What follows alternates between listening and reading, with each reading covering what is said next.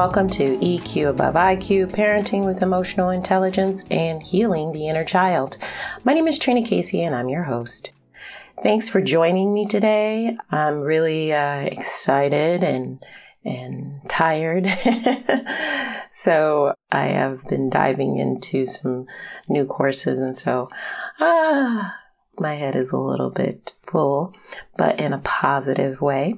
I am going to be talking today about motivation. I had a conversation with somebody today, and we were talking about ideas. And I have been on this journey of creating businesses for a long time. I did it with my ex. And one of the things that I really, really feel is important around discussing projects and ideas and everything is making sure you write everything down. And this is something that I realize my son is an ideal maker, you know. He talks about ideas. He he's always coming up with these plans. His imagination is vivid and and I appreciate that about him, but one of the things that I always say to him is how are we going to do it? How are you going to do it? What can I do to help you do it? Because one thing, it's one thing to talk about ideas, but it's also something to execute them. You know, our kids come up with magical ideas around what they're going to do with things and how they're going to do it. That I think the latest one was build an underwater gaming center. Yeah, he's still talking about video games. I think I'm going to lose that battle around that as far as his desire to play video games. But basically, I said to him, okay, let's create an action plan.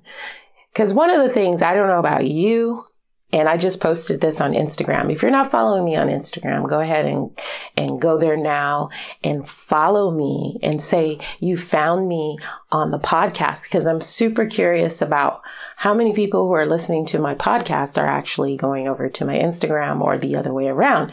So let me know that helps me out with my algorithms and all that stuff. So go to this underscore real underscore life underscore books.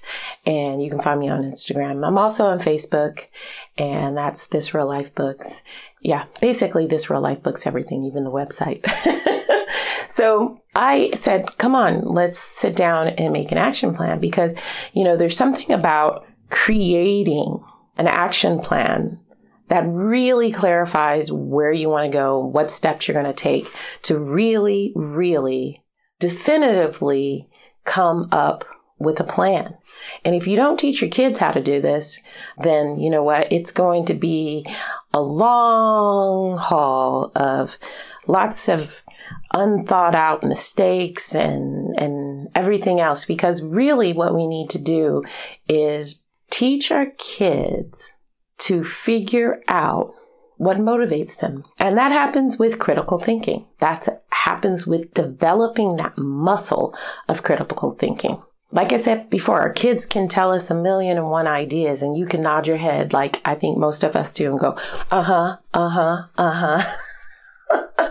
or you can really dive into the concepts that they're coming up with and their ideas and give them a deeper sense that they are being heard and validated and also to work out what is actually doable. Because we have always have these ideas in our lives but are all of them plausible? Are all of them doable? Can we can we actually build a robot without knowing anything about mechanical engineering or any other kind of science. So this is an opportunity to really dive in and show them the elements it takes to create. Cause I don't know about you. One of the things that kind of demotivates me or actually will shut off my listening sometimes is to hear somebody just throwing ideas out all the time. And then you go, you get excited, you're invested in it, you're just excited listening to it. And then you ask them, so where are you in that? Oh, nothing. I mean, they have told you what they're going to do or how they're going to do it or why they want to do it. Yet there's nothing happening, you know? So after a while, you will stop listening to these grandiose ideas because it's just talk. You know, I like making sure we talk with purpose. And I tell my son all the time, are you talking to just talk? Are you talking because you really want to communicate something with me? Because honestly, people will stop listening to you if you just talk for the sake of talking. If you're talking for the sake of talking, people will start to stop to listen. And so, you know, sometimes even when I'm doing this podcast, I go, Am I adding value? Am I adding some type of wisdom that I've learned, usually from something I've read or somebody else or just my life experience? Am I adding value to my listener's life? And that's my whole goal because this journey that I have gone through in my life and with parenting has been beautiful, but it hasn't been easy. And if I can find any way whatsoever to make this easier for you, then I will do that. And that's why I also I started coaching because I found that the things that the advice that I was giving away for free was actually you being utilized and was working for people. And yeah, I, I, I really feel my purpose in life is to help others help themselves and guide others to to themselves. And if I can help children do that, who are we're going to have for our future but our children. So, here's what I want you to do with your kids from now on. I want you to teach them about motivation. What is motivating them to do anything in their lives is around creating a, a clear picture you know, I'm not telling you to squash their dreams. Please do not tell your kids that's not possible. What a demotivator. Even if they come up with the most outlandish, crazy idea, don't use that phrase. That's not possible. Instead, walk them through the steps to figure that out for themselves. So I want you today to go out with your child, create a possibilities journal or an ideals journal or whatever you want to call it. Just create something that they can go to to start filtering all of the noise that goes on in their head. And, you know, I'm not an expert with children with cognitive disabilities or anything like that, but I can imagine that if you have a child that is has a lot of, you know, sensory issues or can't deal with a lot of noise or has a lot of head chatter or whatever the case is, that this could be a really good exercise for them. And it's used in cognitive behavioral therapy for a reason. It gets everything out of your body and into or onto a piece of paper. And then you can better analyze it and think about it clearly. So that's what I think we should all be doing with our kids anyway, with ourselves. You know, like I said, we are all children walking around in adult suits pretending we have it figured out while we spread our trauma to everyone we touch, especially our children. This goes in the good way too. You know, we have this open well and this hope and possibility to learn and develop. And that never ever stops unless we stop it. And I'm telling you from personal experience, you know, I am, I'm working on a new degree and it's just like, whoa. I'm so excited and so overwhelmed at the same time. but it's well worth it because it, it is on my path of purpose to learn what I'm studying in order to further my dreams and my ideas and my purpose, which is to help others and learn more about myself and learn about how to, how children develop and think about things. And so, you know, I had a discussion with a mom online and I'm a part of this digital group, online group. And I like to, you know, even though I have said it a million times, I am not a digital parent by choice. I believe in my gut that there's not that much positivity from being digitally inclined with your children. It's a quick babysitter. It also actually gives you a hit of dopamine, which is false happiness every time a kid is on or you are on a digital device. And Gabor, which is, he's actually more famous for his psychology around addiction. He just recently did an interview and it's on YouTube. You can look it up. And he's talking about protecting our children from digital devices. You know, one of the things that the interviewer said is that, you know, Silicon Valley parents tell everyone that are no devices allowed in their house. You know, Stephen Jobs, Gates, none of their children were allowed to have cell phones or any digital devices until a certain age. So on this, this, we had a little debate, you know, not heated or anything. I'm always just curious about which things. But this clinical psychologist on the group said to me that he doesn't have the clinical background to give advice about this topic. And I asked her what her opinion was about it. And she, she, directed me to her blog, and I read a little bit of it. And I'm like, hmm, okay. I still disagree because I deal with it all the time with my son. The, the down from letting him have too much exposure to media is so evident. But when I take it away, he is up and happy and more creative. And, and this is not for all children. Every child is different. This is for my child. And so that's what I'm talking about right now. I know there's people who are proponents saying that it helps with this or that, but there are also people saying that it actually robs you of your cognitive ability to learn. When we were little, we, we learned cursive. We heard, we learned writing on paper and lines and all of that. And now, and I'll this is from my own personal class too, seeing this. Mindful storytellers. On my mindful storytellers class, which was before switching online because of COVID, was in person. I saw the illegible handwriting that the kids as old as 12, 13 had. I couldn't believe it. I was like, whoa. I could not read their handwriting. And I'm struggling with a little bit of the same problem with my son. I know he has the ability to do it because I've seen him do it, but it's just the laziness because they're always on the computer. And there has been a decline. But here's the thing this is what a study just came out with.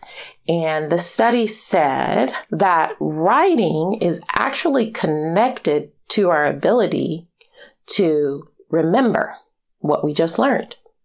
So we're actually decreasing our, our cognitive ability to remember what we learned by always being on a keypad, you know? And there's more and more studies going out. You can look them up. I'm not going to name a particular one, but more and more studies coming out how that lost skill of writing on with pen and paper is is really affecting a lot of other parts of our brain. So something to to consider. Of course, I, I'm not the expert in it. It's just something that I feel personally is true, you know, and it's one of my beliefs because I have evidence with my own child and other people have told me and people, other scientists have talked about it. So we need to get honest with this digital stuff. I'm not saying it's all bad. Definitely it has a purpose, especially right now because of COVID and everybody is stuck inside. But, you know, it affects our ability to sleep well because we're constantly staring at something. There is a new industry coming out with glasses because they block the blue, the whatever the screen does to wire our brain a certain way. So we're, we're agitated you know, we are not evolutionarily that far away from our original ancestors, our Paleolithic ancestors, and our development. And so we haven't had some evolutionary leap yet large enough to say that, you know, we're not still the same. So these things are affecting us negatively. And so it's really important for us to acknowledge our consumption of media as adults. And if, if anything, I always say to my son now, I don't, there was a, a period of time where I'd go ahead and he'd ask me, can I watch something? I say, go ahead. But now I'm like, okay, we'll watch something together because I really want to monitor what he's watching because a lot of the stuff that he's telling me about is utter nonsense and I don't think adds any value to his life. So just my little two cents and piece of advice. So yeah, I'm I'm really, really hopeful that you guys will do this little exercise that I just came up with with the journal because I really I really see how writing things down creates a certain amount of clarity. We used to do it as kids all the way through school.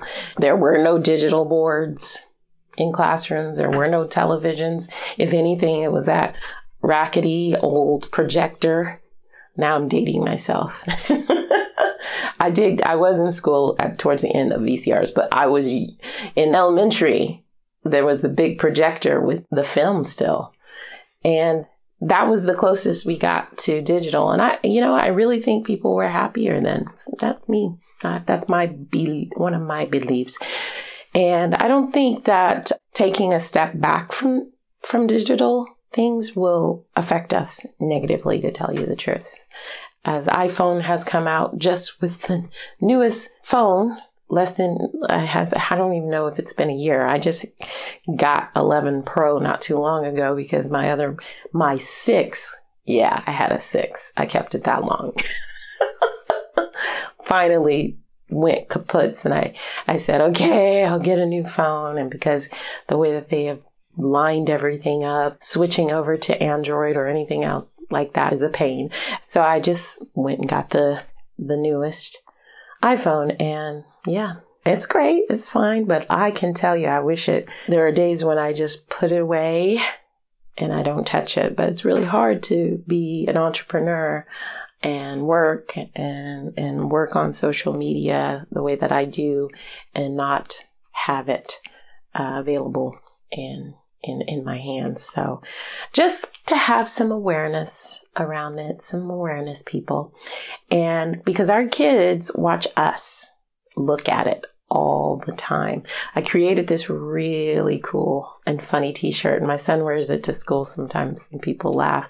It has some eyeballs and they look hypnotized and it says look into my eyes. Now slowly put the phone down.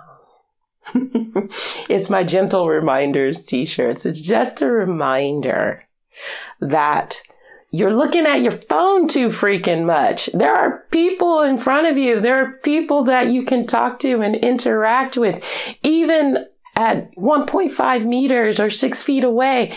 Please look into people's eyes. I, I, I want everybody today, look into somebody's eyes and say hello with your mask. I don't care. Smile behind your mask. Make actual contact with people and show your child that's what you're doing. Please, that t shirt is for kids. Look into my eyes and slowly put the phone down. Because my son got me one day. He got me one day. He said, Mom, you and dad are always on the phone. Why don't I get a phone? And of course, I tried to explain, sorry, son, I'm on the phone because I'm working. That don't matter. He doesn't know about that. He doesn't care. He just knows that my eyes are downcast to a device. And that made it so interesting and so desirable. I remember him being a baby reaching for my phone. I have a video. It's so funny of him being like six months reaching for my mom, getting upset because I wouldn't give it to him because I was staring at it too much and not looking at him. So put the phone down, parents, friends, even those who don't have children but are caretakers. Put the phone down and look into your child's eyes. I promise you they'll appreciate it and you will appreciate it because this is this virtual world is not the real world, you know.